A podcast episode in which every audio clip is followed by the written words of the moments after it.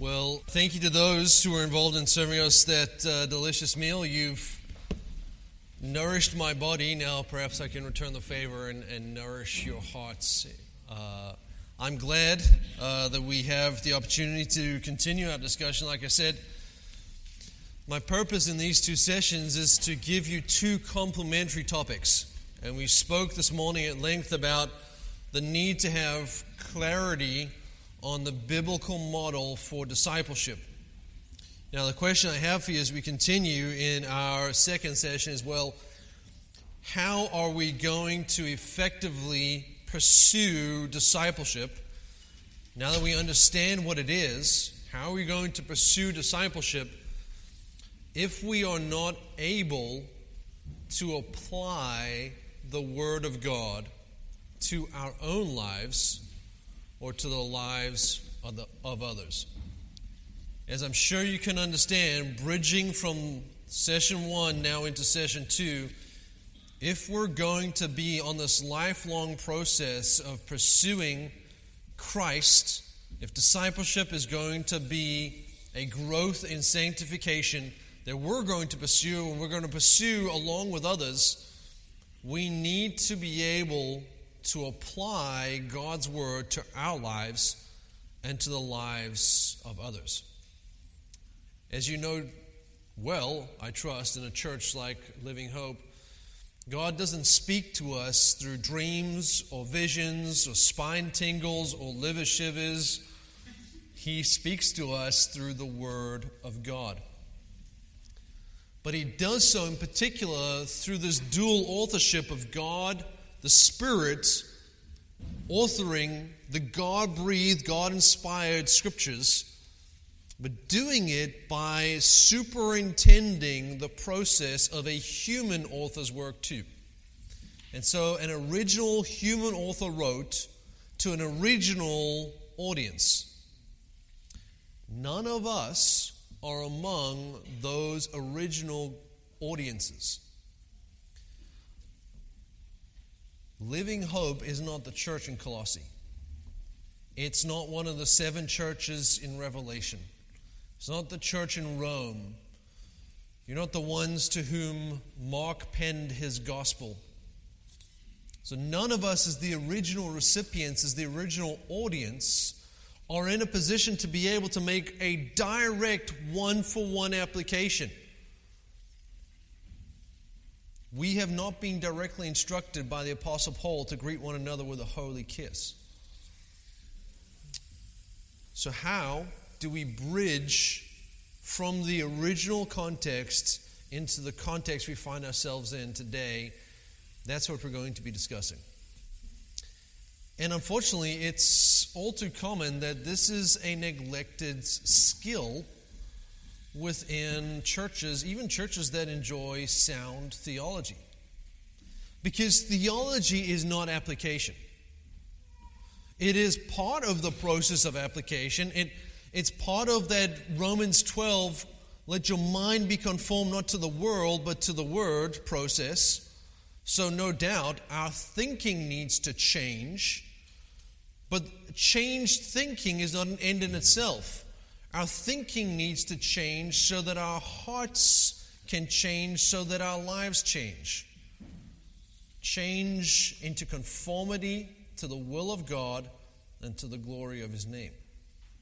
And so there needs to be this process of not just understanding the original intent of the author, which is the process that we would call exegesis or interpretation and then systematizing that into what we would call either systematic theology or biblical theology.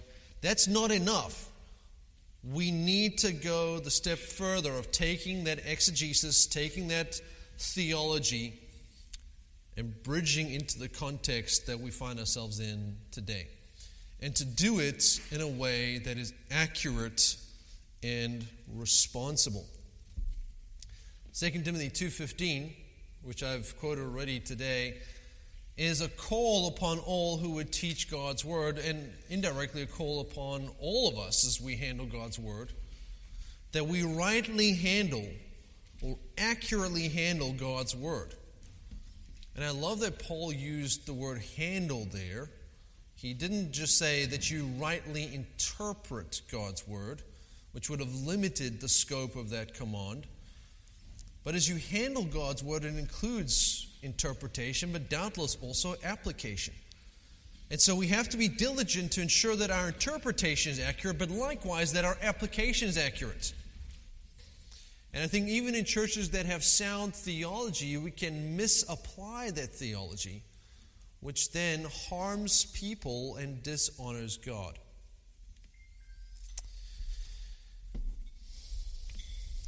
There are a couple of key terms that we're going to be talking about and distinguishing in this session. We're going to be talking about the three distinctions between meaning and significance and relevance. If you don't understand the distinction between those, that's fine. That's what we're here to discuss this, uh, discuss today.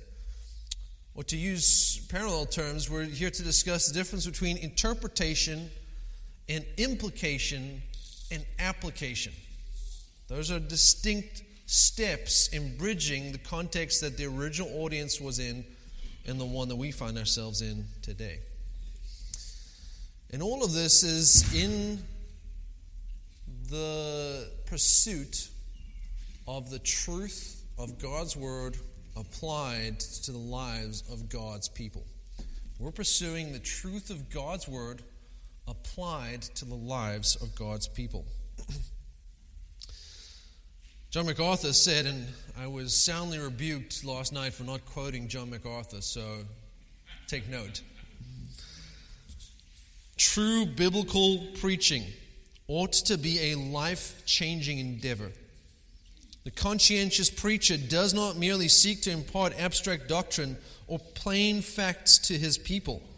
He also pleads with them for heartfelt and earnest obedience. After all, to be hearers of the word without being doers is to be dangerously deceived. James 1:22. And one sure way for preachers to cultivate hearers only is to deliver nothing more than dry, didactic lectures, dull performances for the intellectually curious. This is not biblical preaching no matter how sound the teaching may be on an academic level. Obviously, he's speaking to pastors, but it's true by implication as well for all of us as we study God's Word. Jay Adams, if you're familiar with him, he's kind of the godfather of uh, biblical preaching. Biblical counseling obviously has a great concern to see God's Word applied to God's people. Uh, but he wrote a book called Truth Applied application in preaching. And he wrote, Truth was not given in the abstract, it was given in applied form. And so God's truth should be preached in an applied form. The apostles did not preach doctrine as a system, but to convey God's saving and sanctifying grace in Christ. When you preach truth the way it was revealed, the entire sermon will be applicatory in effect. And so, friends, I trust you can see the need, and I trust I don't need to make a, a, an exhaustive case for the need for us to apply God's Word. We need to do that in how we study the text ourselves, and we need to, we need to do that corporately as we sit under the preaching of God's Word. And of course, every preacher does labor to do exactly what Jay Adams and John MacArthur are calling them to do and, and be applicational in their preaching. In fact, one of my favorite definitions of expository preaching is that it includes both the explanation of God's Word and the application of God's Word. Because preaching that is only explanation is not preaching. And preaching that is only application is not expository. If you want to do expository preaching, you both need to explain, to exposit the word, and you need to apply. Otherwise, you're just teaching, you're just lecturing. But there is an exhortation, there is an authoritative proclamation by God's servant to God's people that their lives come under the life changing effect, the sanctifying effect of God's word. And so every, every preacher does strive to make their preaching applicational. And yet, no preacher can authoritatively and exhaustively apply it to every circumstance that every hearer of their sermon faces. They don't have the time and they don't have the intimate knowledge of everything that you face in your circumstances and in your heart. And so, even though there is the striving on behalf of the preacher to get his people to apply, the people still need to possess the skill to go even further in the application of that word into the details of their lives. It's a skill that we must all possess as we study God's word ourselves and as we study God's word collectively in the corporate context of the local church. We need to be able to accurately handle Scripture by accurately interpreting it and by accurately applying it and as we learned this morning, that is the process of discipleship. Now, there very clearly is a need to understand how to apply God's word accurately. I don't know if uh, many of you have heard those stereotypical sermons on David and Goliath, right? I mean, you just need to slay the giant of your financial troubles. Or praise Jesus, you pick up those five smooth stones of his victory and you slay that giant of depression. Whatever it is that is troubling your life, that is keeping you from fulfilling your full destiny, in Jesus' name, you take those anointed stones and you cut that, that demon down. I mean, you've You've heard those and, and worse still. And I, I wish that such bad application, and I really do trust that a church like Living Hope can identify that as bad application. I really do wish that that was limited to the fringe elements, right? You're like, oh, yeah, I mean, that's probably T.D. Jakes or Benny Hinn or some other crazy guy like that. And I mean, surely they do distort God's word like that. But even within churches that we would expect to be sound in their doctrine and application. One particularly horrifying uh, example I have, not so much in that it presents a perverse doctrine, but it's just wildly inaccurate in terms of the intent of the author, comes to you courtesy of J.D. Greear. If you're not familiar with him, he is or was the president of the Southern Baptist Convention, the largest uh, and historically uh, very faithful uh, evangelical denomination in the United States, has a profound impact on the church in North America and throughout the world through their missions endeavors. Historically known as people of the book who prized God's word and held it in high regard. And so it's no small matter for us to note that a man like Greear would direct us to 2 Kings chapter 5, and I'd ask you to turn there just so you can have the context of what we are looking at. We're not going to study this, this is just a, an illustration. But 2 Kings chapter 5.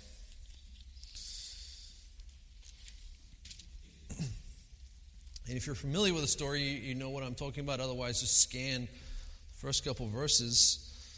2 Kings chapter 5 is the story of Naaman, who was the commander of the king of Aram. And he was a great man and a highly revered leader. Now, in this time, as the text records, the Arameans had gone out, and as part of their conquest over God's people, Naaman came to possess a slave who was a Jewish girl. Now, Naaman had leprosy. And the slave girl knew that there was a prophet among God's people to whom she could send her master to be healed. This is a great story. Listen to how J.D. Greear applies the story. He says, secondly, we need to look at a suffering servant. And this is a direct quote from him. Most people miss this character in the story, but she, the servant girl, is arguably the most important one the Hebrew slave girl. This is a preteen girl who has been the victim of human trafficking, separated from her family, who may be dead, and made to serve her captain, Naaman. Remarkably, though, this girl seems to have forgiven Naaman. When she learns of his leprosy, instead of reveling in his just deserts, she offers help. She was suffering because of his sin, and her suffering became his salvation. The same is true of us. If we are saved, it is only by a suffering servant. This girl was suffering involuntarily, but Jesus suffered voluntarily for us. She had been stripped from her parents, but Jesus left his father of his own accord. She was merely a girl. Jesus was a prince, the highest of rulers who became a slave for us. She pointed Naaman to a river, but Jesus spilled his blood to become the river that will wash away our sins. And friends, if you're not discerning, that sounds heart stirring. But it has nothing to do with why this account is placed here in Scripture. It's not there to foreshadow the ministry of Christ. This is one of the great errors we find in application. It's called the Christocentric hermeneutic. The way you interpret every scripture Christocentrically leads you to apply it in the same way. This is not a call for us to see and to savor Jesus Christ as a in the type of the suffering servant. So if a great man like J.D. Greear can misapply scripture, we need to give heed to faithfully apply scripture ourselves. As much as we give attention to the faithful interpretation, let's also give our efforts to the faithful application of God's Word. Now, this would only be an easy task if there was unity in terms of how we should approach this task. Much like this morning session when I spoke about some of the different models uh, on discipleship, there are different models on interpretation. So we're not going to go into detail, but just listen to some of the, the names. And this, these are, are titles coming to you out of Grant Osborne's The Hermeneutical Spiral. This is a massive tome on hermeneutics.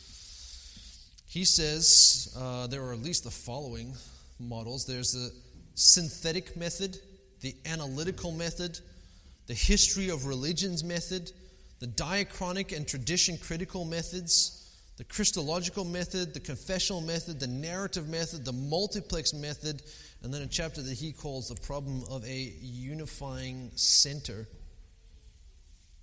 Wow. Which one are you supposed to pick? And I mean, honestly, it sounds like you need a PhD to understand each one of those.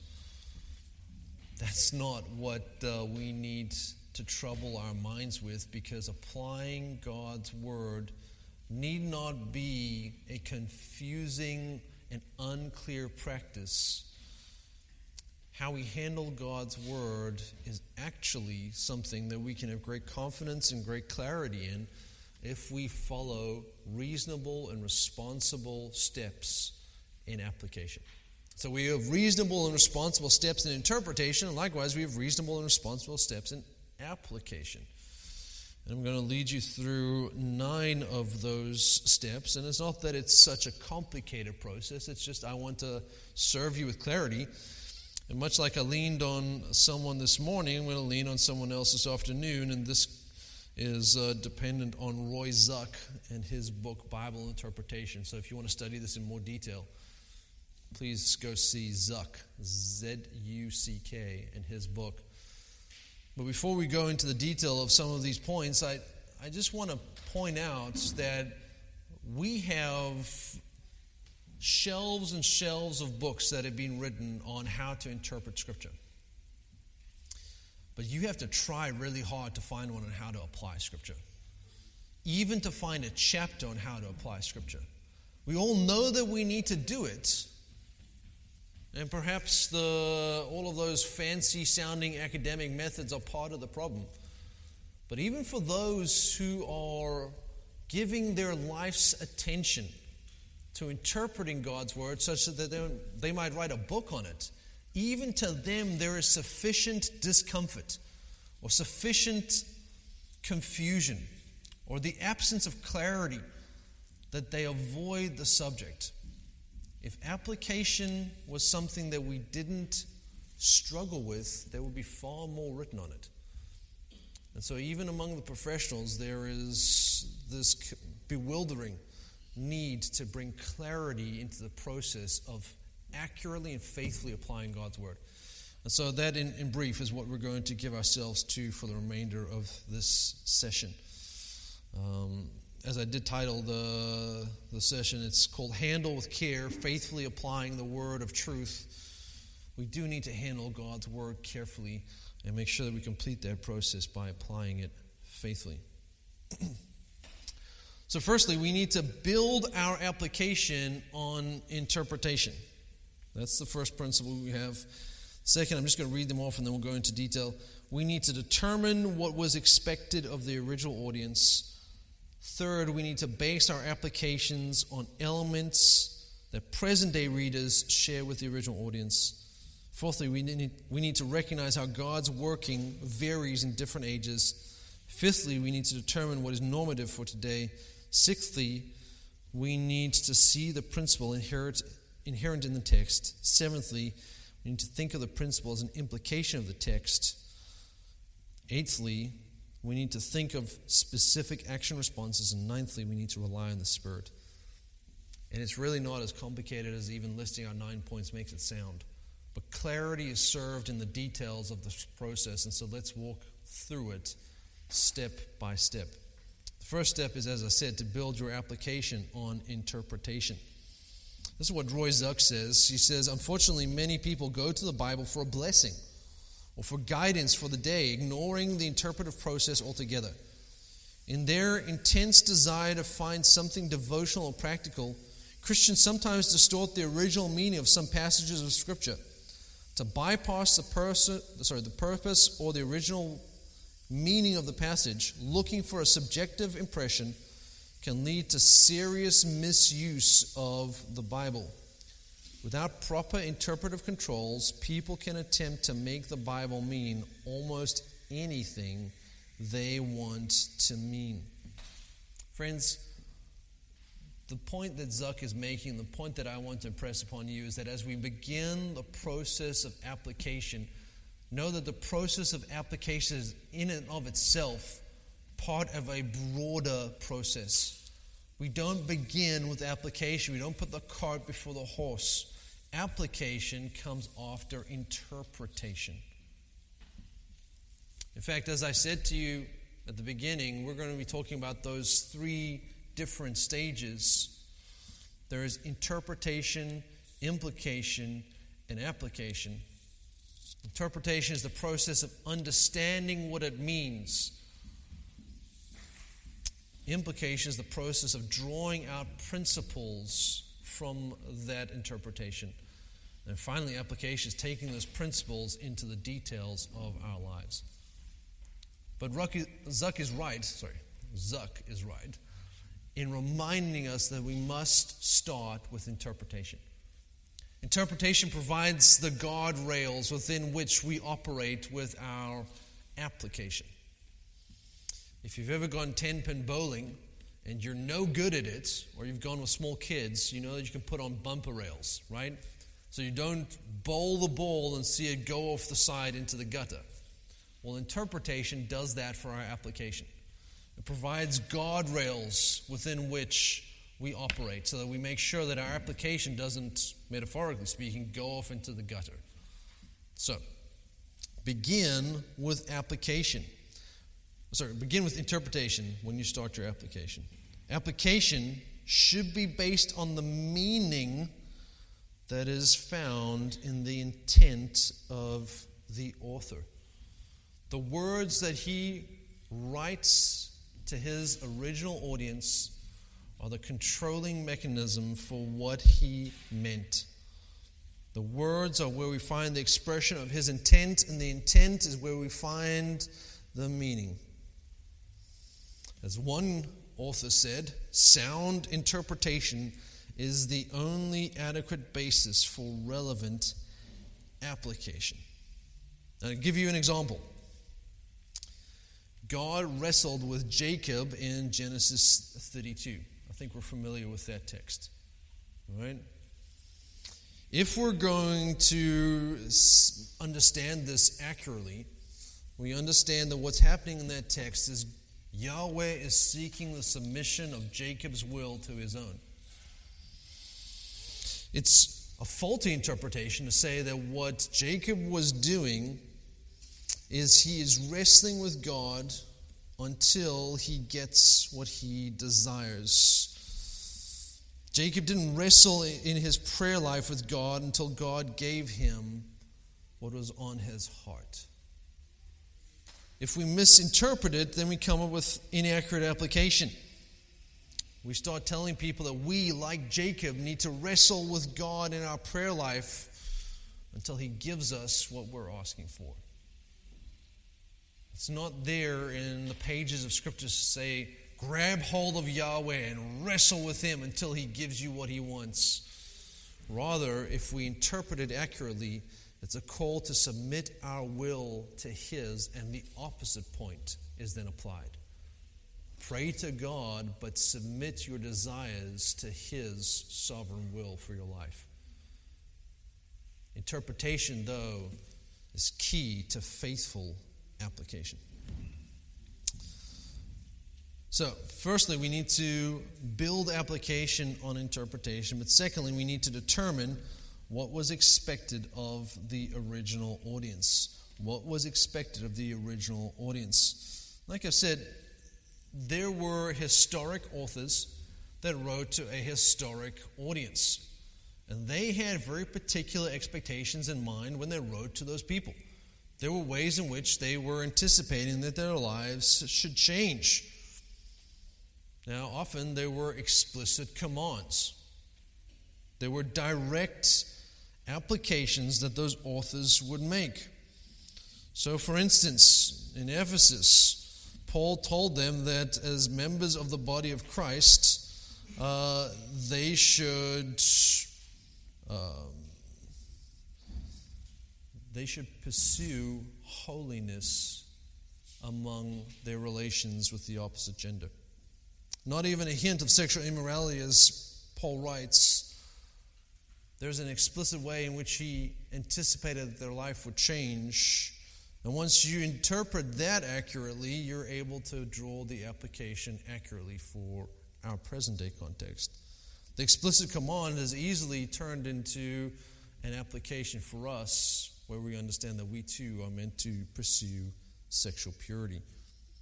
But sometimes there are implicit or indirect commands, indirect expectations. These passages inform the reader instead of directing the reader. For instance, we have the book of Proverbs. Proverbs gives us indications of what to expect when we follow certain uh, when we follow certain patterns of life. It's not a command, but there is an implication that goes along very clearly with the command. So again, the author writes and while not making an explicit statement, but rather having an indirect expectation of how his audience's life should change, we understand that in order to apply that. But we cannot apply it to us before we see how it was applied to them. We need to understand how it was applied to the original audience. So we begin by interpreting then we move on to understanding application to the original audience. And thirdly, we base application on elements that present day readers share with the original audience. In other words, we look for the common ground between them and us.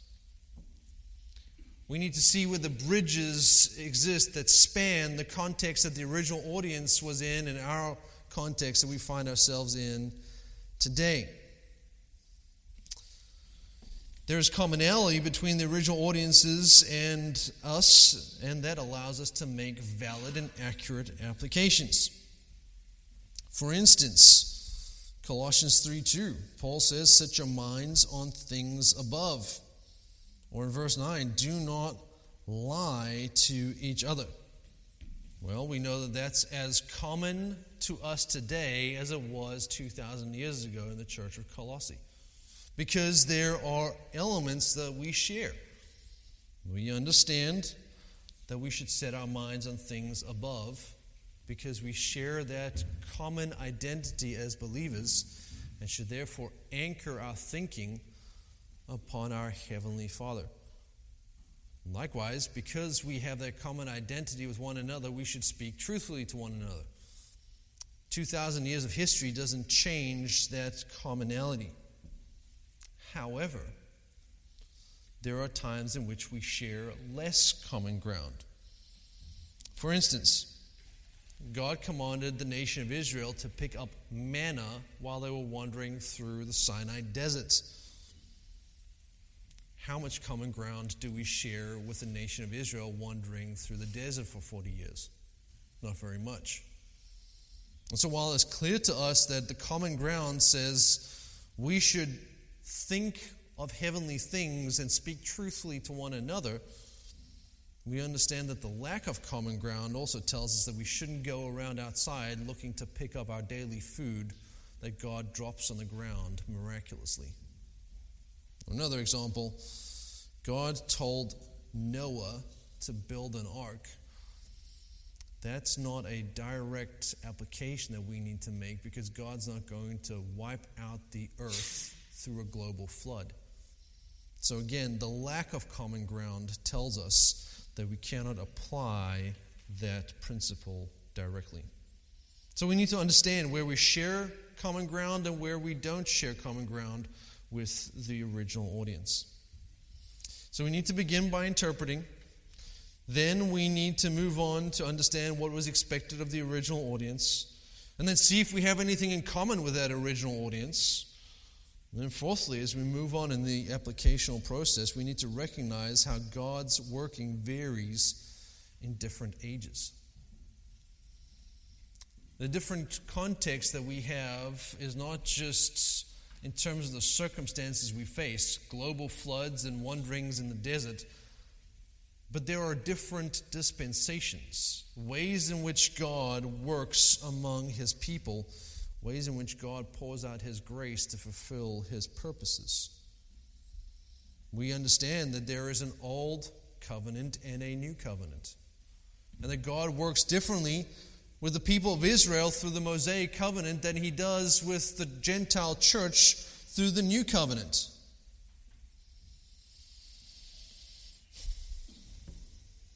There are both common ground that we share with those different dispensations and uncommon ground. For instance, commonly, we're told in the New Testament to love our neighbor as ourselves. We share that in common with Old Testament Israel, who in Leviticus 19 18 was given that command for the first time. But we see it repeated again under the new covenant in Matthew 5 43. Our theology matters, though, because if we don't understand the distinction in how God works in the different eras, in the different dispensations, we're going to make false applications. We need to understand that theologically, we are not under the old covenant. We are not bound by the Mosaic law. And so, everything from ritual sacrifices to circumcision to the clothes that we wear, the cleaning rituals that we go through, and the way that we handle public health, as it is described under the Mosaic law, is something that we are not bound by as New Testament Gentile believers. An example of that is that you know there were a number of foods that were banned because of God's laws of cleanliness under the Levitical instructions of chapter 11.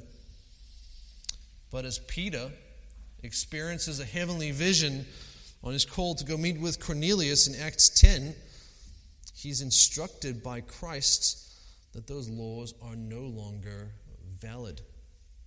The New Testament Gentile church, according to 1 Timothy 4 4, is not bound by the dietary requirements that an Old Testament Jew under the Mosaic law would be bound by. And we can understand that the application is different because our dispensations are different. We need to understand and recognize that God works in varying ways in different ages. And so we've begun by interpreting.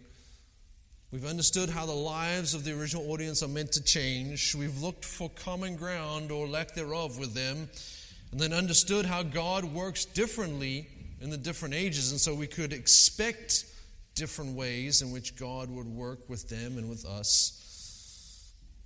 But that leads us to the fifth requirement as we apply the text. We need to determine what is normative today.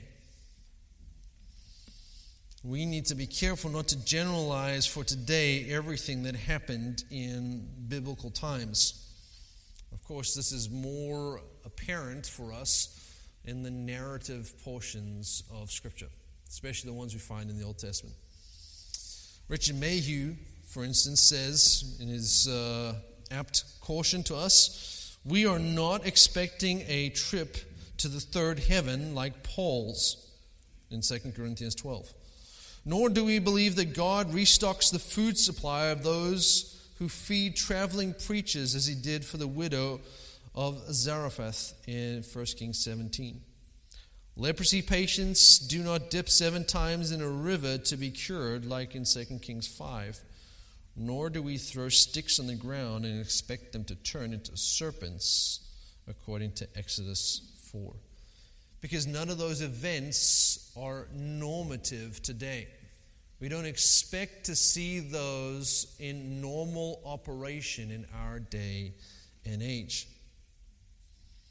Just because something is described doesn't mean that it is prescribed. We talk about the difference between descriptive and prescriptive requirements. Another author, McQuilkin, writes To be authoritative as a model for behavior, a God given norm for all people of all time, any historic event must be so des- designated by an author. Let me begin that again. Any historic event must be so designated by an authorized spokesman for God. That an event was reported to have truly happened does not necessarily make it a revelation for God's universal will. What he's saying is just because you read of something happening doesn't mean that we're required to do what was described. If we are, it will likely be restated as a clear principle elsewhere.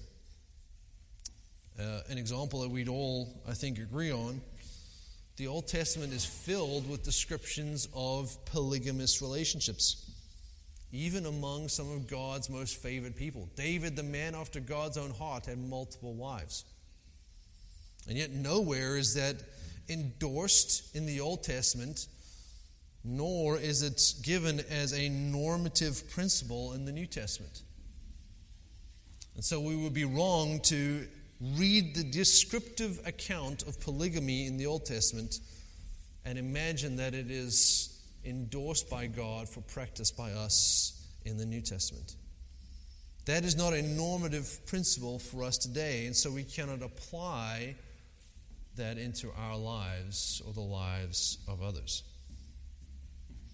So, as we move on from recognizing how God works in different ways, we do come to this requirement that we understand what's normative today. So, understanding that He works differently in different eras, we need to know what's normal in our own era. Once we understand what's normal in our own era, we can move on to the sixth principle, which is to see the principle that is inherent in the text. So, as we move towards finding something that is normal, we get to the point that we can draw out a principle. A principle that is true for all people at all times and in all places. We are moving from interpretation to implication, the principles, before we can move the, to the final step of application, which is the details.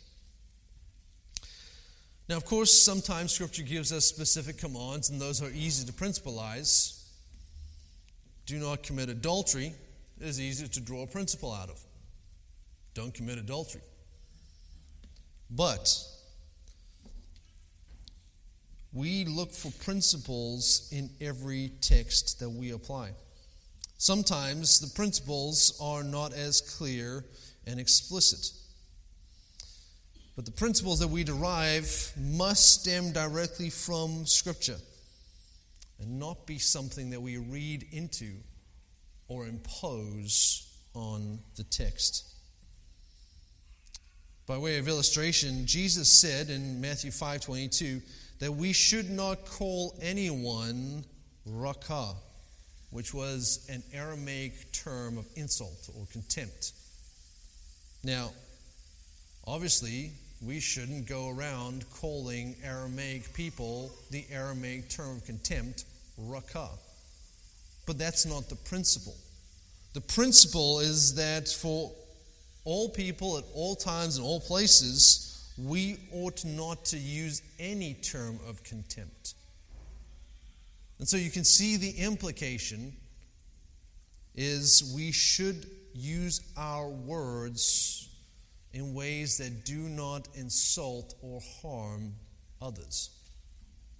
The principle is sometimes distinct from the explicit words of the texts, but, as one author said, the principle is a generalized statement deduced from the specific original situation then and applicable through different, specific, and yet similar situations now. So it's a generalization. And often we need to check if it is stated elsewhere in Scripture. It's a wonderful way for us to check the principle that we are deriving, to ensure that we are being accurate in how we draw implications from the text. We need to check for the consistency of the script, the consistency of the principle with other scriptures. We don't end the process of application with an implication, though. An implication is still a principle that applies to all people at all times and all places, and we haven't yet made the bridge all the way through to our lives in our time and our place. But it does continue along this course of us finding out what is normative for today and then getting to the principle that is inherent in the text, the generalization that is true for all people, all times, all places then we need to think of this implication that becomes a bridge to application. We need to think of the principle as an implication that becomes a bridge for our application. In 2 Samuel 16, we see how David chose not to retaliate against Shimei as he cursed him while he fled from Jerusalem. There is an implication for us to consider that allows us to build a bridge into our own contexts. The principle becomes a bridge of application. And even though narratives can be tricky, once we see the normative principle, the implication that becomes the bridge is clear. The principle that may be drawn out from David's interaction with Shimei is that believers should not retaliate against those who would do them harm. Again, quoting from McQuilkin, he says that every historic event recorded in Scripture has some implication. Otherwise, it will not be included in Holy Writ. And goes on to add Scripture leaves many historic events uninterpreted, but of many it renders a judgment. The behavior is either commended or condemned. In some of those instances, Scripture even goes further. It gives a reason for the commendation or condemnation. Some interpreted events are the legitimate raw material for refining general principles. For example, if Abraham is held up as an example of faith in the sacrifice of Isaac, then we are safe in considering his act commendatory. although we may not have thought so on our own. And so, as we build this bridge for application, we can see that the implication is the bridge that spans the context from the original audience to our own. And in narratives where it becomes tricky, we need to see that the way in which the narrator frames the event is often the key to ensuring that the implication we've drawn out is accurate. The way in which Joseph suffered faithfully at the hands of the Egyptians is clearly commended by the author, even if he's not stating it explicitly. And so, the way in which he suffers faithfully is an implication for us to build into application. And as we said in our previous point, we can check our principle, our implication, by cross referencing it with Hebrews 11 and the faith that the Old Testament saints had. We're almost there at completing the bridge and allowing us to apply the text to our own lives. Because once we have drawn out the inherent principle and seeing the implication as the bridge between the two contexts of the original audience and us, then we need to move into specific action responses. We need to think through specific action responses. We move from implication to application. We're taking the principle and we're moving to the details. We've interpreted, we've found the implication, and now we're going to apply. Or to use the other terms that I introduced to us, we've discovered the meaning We've seen the significance, which is synonymous to the implication. But now we're going to see the relevance, how it affects our lives in the nitty gritty details that we live in. A number of theologians, including Terry Hall and our own dear John MacArthur, use the specs approach to thinking through those specific action responses. SPECS stands for sin to be forsaken, promises to be claimed, an example to be followed, a command to be obeyed, or stumbling block to be avoided. I'll give that to you again. As we're thinking through specific action responses, as we're grabbing hold of the principle, the implication, and bending it towards our own context like a bridge between the original audience and ourselves, we need to think through specific actions that need to change. There can either be a sin to be forsaken, a promise to be claimed, an example to be followed, a command to be obeyed, or a stumbling block or hindrance to be avoided. So you think through specs as a way of thinking through the specific action responses that we have to these implications. Of course, you're not limited to specs. Another author and theologian, Andy Naselli, has four steps in his own approach. He speaks of thinking through, firstly, duty. What should I do? What is my duty? says this category is probably what most people think of when they apply the Bible. So, firstly, what is my duty? But secondly, think through character. Who should I be? That is, how can I become the person or obtain the character that lets me do what is right? Only by the grace of God can you have the right character. Thirdly, you need to look to goals. Goals. To what causes should we devote our life energy? That is, what goals should we pursue? Helping people set the right kind of long term and short term goals helps orient them so they routinely think and do the right things now. Fourthly, think through discernment. Discernment. How can we distinguish truth from error? That is, how can we gain discernment? Often, the ethical questions that we face are really a wisdom issue. In other words, there's no clear cut answer, but rather, in many issues in life, we need to make case by case decisions based on the wisdom that we get from God. So, whether you use the specs approach or whether you use Naselli's duty, character, goals, and discernment approach, or any other approach that you might favor, you need to think through the specific action responses that you have to the text. Finally, we complete the process by relying on the Holy Spirit. By relying on the Holy Spirit. And to be truthful, this is also where we begin the process because none of us can rightly interpret the Word of God without the Spirit of God. We're dependent upon the ministry of God's Spirit called the illumination of the Spirit. He makes our minds understand and our hearts to obey the Word of God.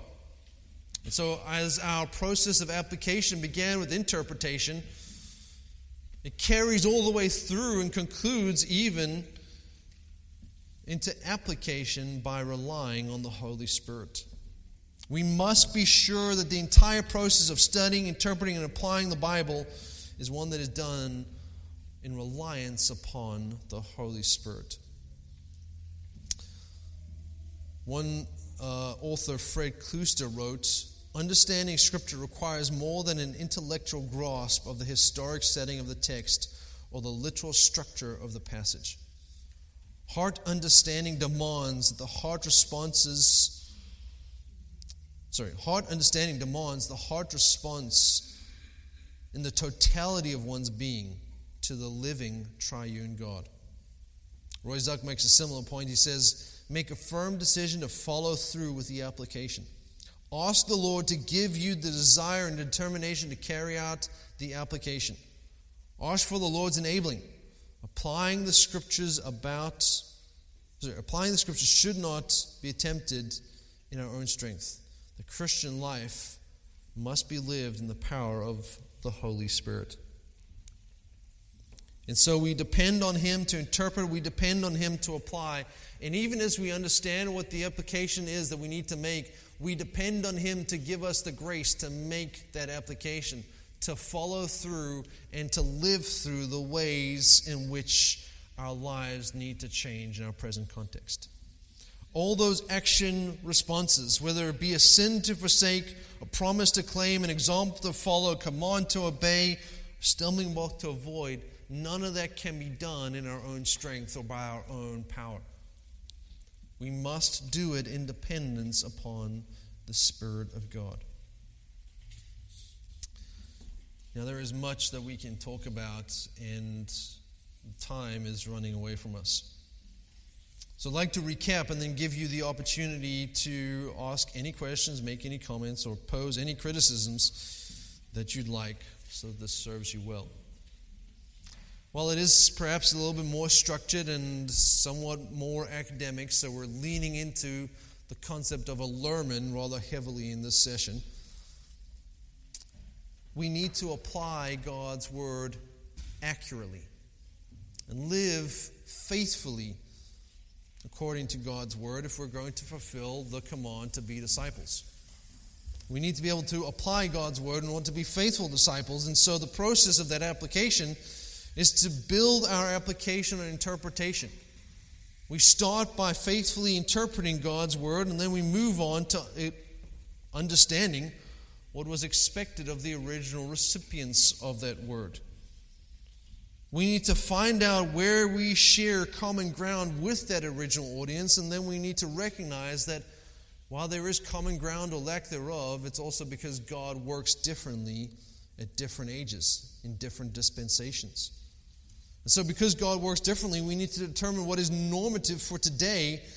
And once we do so, we can find the principle that is inherent in the text The principle will give us the implication that bridges the context of the original audience to our own and allows us to move into the details of thinking through specific action steps, specific action responses. And all of this, from beginning through the middle to the end, is done in reliance on the Holy Spirit.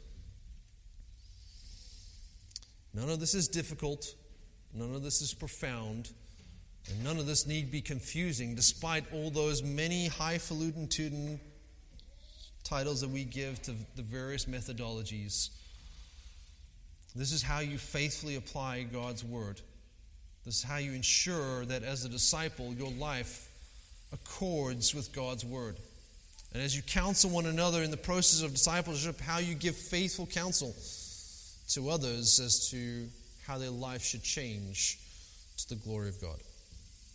So, with that, friends, let me know if you have any questions or comments or criticisms that you'd like us to talk through now. The floor is yours.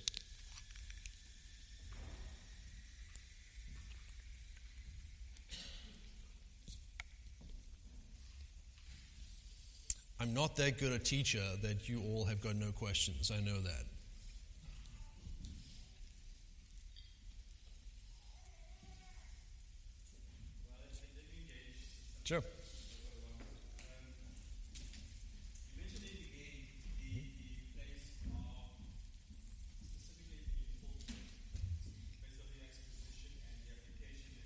Mm-hmm.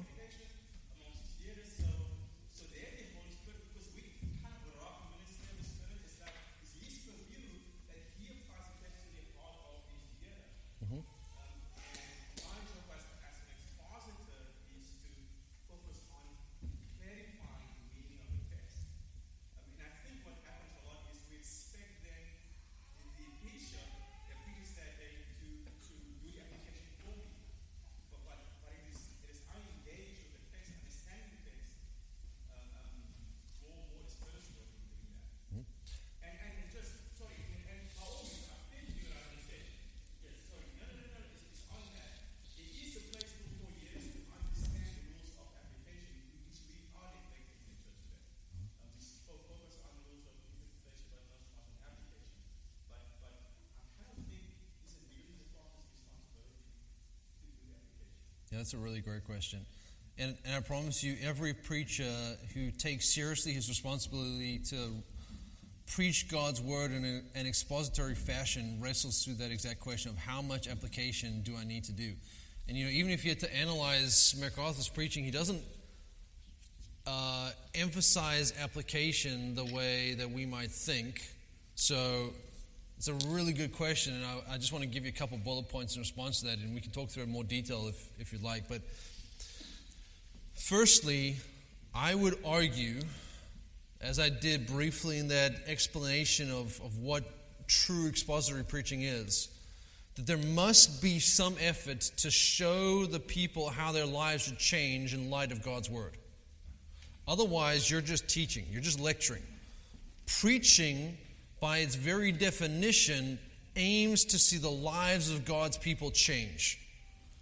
And so there must be some way in which the sermon is geared towards showing and enabling God's people to change in light of God's word.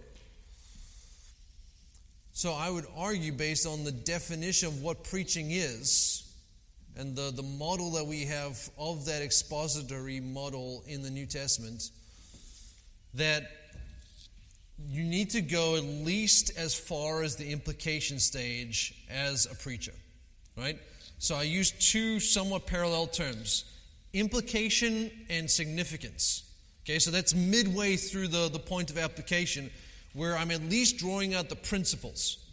I think that's part of the preacher's responsibility to explicitly state the principles or the significance of the text. And then for the audience to go the final step to say, well, I understand the principle, let me put it into the details of my life now as part of this process of responsibly applying God's Word. But I do also think there is room for the preacher that wants to model application for his people by giving a couple of select examples. Now, my point to start out the session was no preacher can give an authoritative, exhaustive list of applications, as you yourself said. It's impossible. I don't know enough people, I don't know enough circumstances, and I don't have enough time. But I can make one or two examples. I don't necessarily have to in every instance, but what I do when I choose to is I model the complete process, beginning to end, of interpretation, implication, application. And what I'm doing there is I'm training my people into how to do it. I'm modeling it for them. Because part of what expository preaching does is it not only teaches people truth, but it teaches them how to handle God's word by example. And so, different preachers with different personalities, different approaches, different uh, levels of giftedness will make different levels of efforts to illustrate, exemplify, and complete that applicational process. A guy like Mark Dever has got a great applicational grid that he uses where he talks about how it, it has things to consider that are unique to salvation history for the non Christian, the public, the, for what it tells us about Christ, how it tells us we should change for our work, our, our marriage, our individual Christian, our local church. So he's got this whole grid that you work through. And so he's one of the guys that emphasizes more of the practical, complete process. MacArthur gives you the principles, the implications, and leaves you to do the rest of the work yourself. But I'd say, and this is a long winded answer to your question, you have to go at least that far, and sometimes even further, um, in order to be a good and a faithful shepherd and a faithful expository preacher. But the particulars of how you do that is left largely up to you as the preacher to your preference and your skill. Yeah, great question, by the way. Yeah.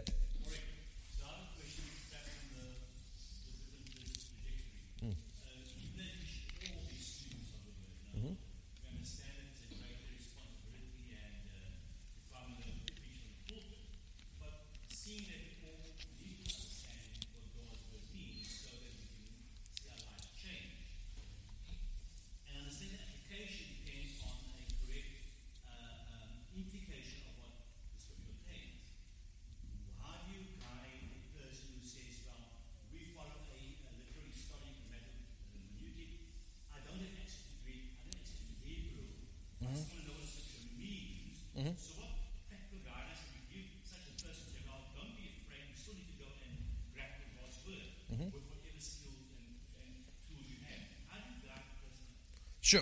So, uh, again, another great question. I, I, would say, first, there's a whole other discussion that we need to have about hermeneutics. So, uh, for those who are unfamiliar with the term, hermeneutics is really the the rules that you use to interpret Scripture. So, as you're as you're looking for the meaning, and we started this process after that. So, we we've looked at implication and application. But the very first step is that interpretive step. You're searching for meaning. You're trying to discover the original authorial intent. And you do that through the rules that you apply, which are your rules of hermeneutics. And we would argue, those who hold to our convictions about how to handle Scripture, we would argue for a literal or a grammatical, historical set of hermeneutical principles that we would apply. We need to have a whole discussion on what those look like. Because even among the different camps of interpretive rules, we'll all say, oh, yeah, I, I do a literal interpretation, but what I mean by literal and what he means by literal are two different things. So there's a whole discussion that we need to have along those lines.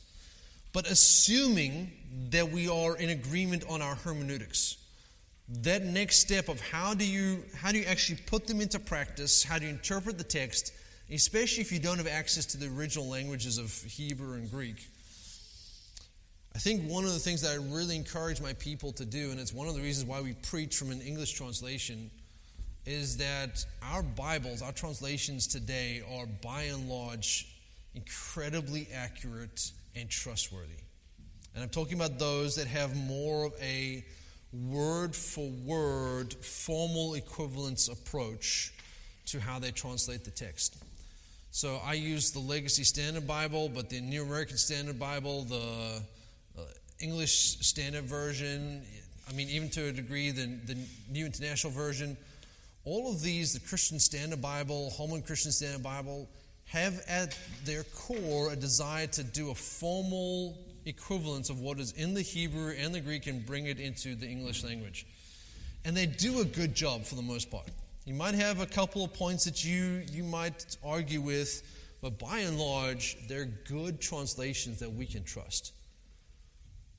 And in 98 out of 100 times that we are digging into the text, the interpretive key is not found in our knowledge of Greek and Hebrew because we have accurate translations that we can rely on.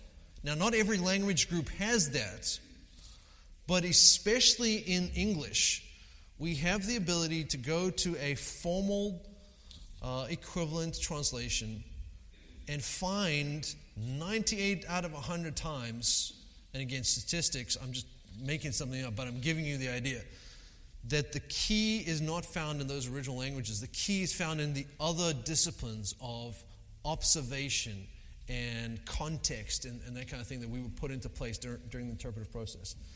It's only very rarely that the key to understanding the whole text is hidden in a mistranslation of a Greek noun or the understanding of the, the nuance of a Greek verb or uh, that kind of thing more often than not, what the Hebrew and the Greek does for a preacher who has that skill is it allows him to fill out detail or nuance or even sometimes make more a faithful application um, because just the, the, especially in Hebrew, it gives you this wonderful. Uh, the Hebrew mind is a very poetic mind. You know, the, the, the Greeks are the scientists, the Hebrews are the poets. And so they use a language that, that relies very heavily on imagery. And sometimes the imagery is actually key to unlocking some of the ways that you can apply it.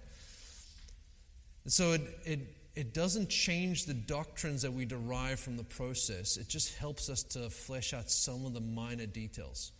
But I guarantee you, if you were stranded on a, on a desert island and the only thing you had was an English Bible, if you were faithful in how you went through your hermeneutics, and observed and gave attention to the context and gave attention to the, the meaning of, of the words, you do just as well 98 out of 100 times with your English as you would if you were locked up in Oxford and had access to every single Greek and Hebrew resource under the sun.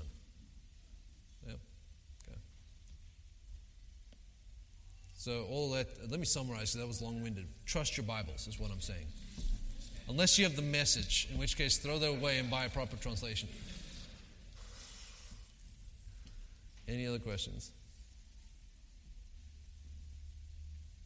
Okay. All right, I hope this has served you well. I, I, know this tended more towards the lecture side of the Lerman concept, um, but I hope that those points really help you see the practical step by step approach of moving from interpretation to implication to application because it's a key discipline. We need to be able to do it. We need to be able to apply as faithfully as what we interpret faithfully. And so I, I, hope it served. If it didn't serve, then forgive me. If there is any way that I can clarify what I've said, please find me afterwards. I'd, I'd love to talk to you some more. But again, thank you for your time. Thank you for your attention. And I, I can promise you this I'm going to leave here more encouraged than what you are. So thank you for just being a wonderful testimony of the Lord's work here at Living Hope. And to see what the Lord is doing in you and through you is tremendously encouraging for us to, to see and be part of, and it's a privilege. So thank you all.